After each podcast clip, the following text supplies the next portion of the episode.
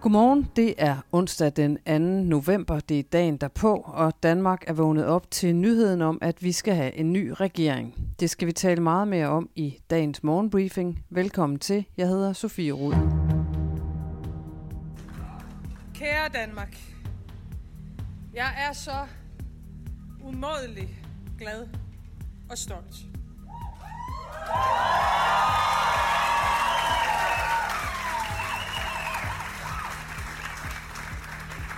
Socialdemokratiet, vi har fået det bedste valg i mere end 20 år.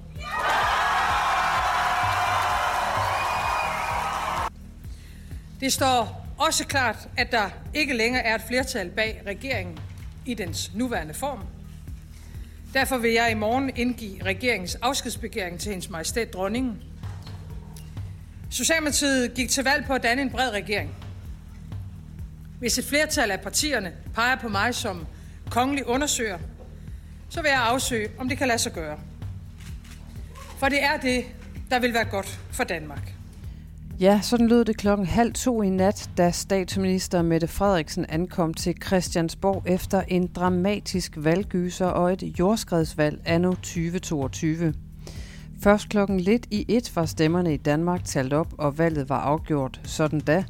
87 mandater gik til rød blok, 72 til blå og 16 til Moderaterne, der hverken bekender sig til rød eller blå, det viste tallene. Med et rødt mandat fra valget på Færøerne i mandags, så manglede der 2 røde mandater fra Grønland for at have 90 røde mandater i Folketinget, og de kom så lidt over 3 i nat. Tidligere tirsdag aften stod det klart, at både Inger Støjbergs Danmarksdemokraterne, Lars Løkke Rasmussens Moderaterne og Liberal Alliance havde meget at glædes over, men også statsminister Mette Frederiksen kunne fejre den største vælgeropbakning til Socialdemokratiet i mere end 20 år. Stemmeprocenten ved valget var den laveste siden 1990, med 84,1% af de stemmeberettigede vælgere, der rent faktisk gik hen og stemte. På Børsen.dk kan du læse alle detaljerne og også følge med i løbet af dagen, når der bliver sat navn på de 179 medlemmer af det nye Folketing. Midt i nat stillede de i alt 12 indvalgte partiledere så op til den traditionelle partilederrunde på Christiansborg, og den debat viste, hvor kompliceret det politiske spil nu bliver, det skriver Børsen.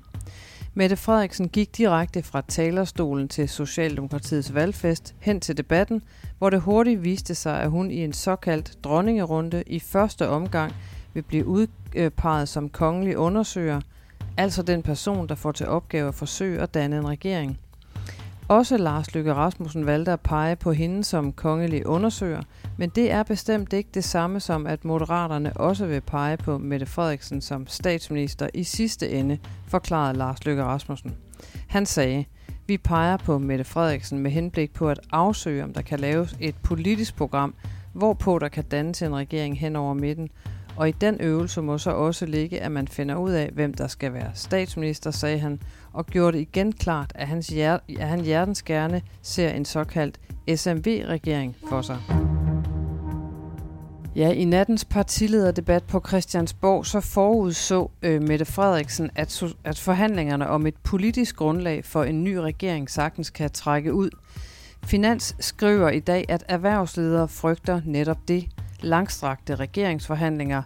Det er ikke tid til at lege bogstavleg, lyder det fra Jørgen Kroager, som er administrerende direktør for jernstøberiet Madania i Aarhus. Han siger, vi har brug for en hurtig afklaring, så vi kan komme videre med de her reformer. Jeg tænker på de kriser, vi er inde i, inflationskrisen og energikrisen, siger han og uddyber.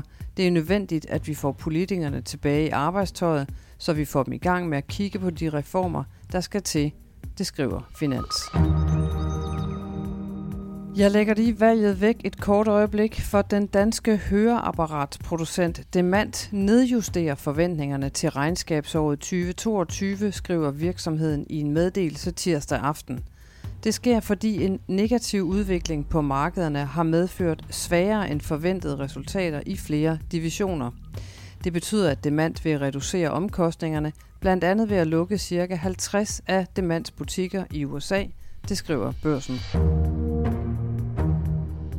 Vi har også lige plads til et smut over dammen til USA, hvor der tirsdag kom nye tal, der viste, at antallet af amerikanske jobåbninger fortsatte med at stige i september, og det selvom den amerikanske centralbank Federal Reserve har forsøgt at dæmpe inflationen ved hjælp af rentestigninger, med den forventede bivirkning, at arbejdsmarkedet ville stramme til.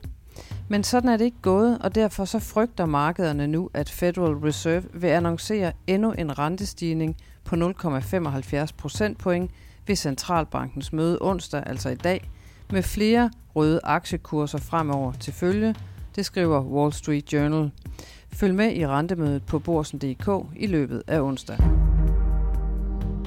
De nye amerikanske tal om det stramme arbejdsmarked i USA satte sig også i tirsdagens handel på Wall Street. Både S&P 500 og Nasdaq faldt derfor med næsten 1%.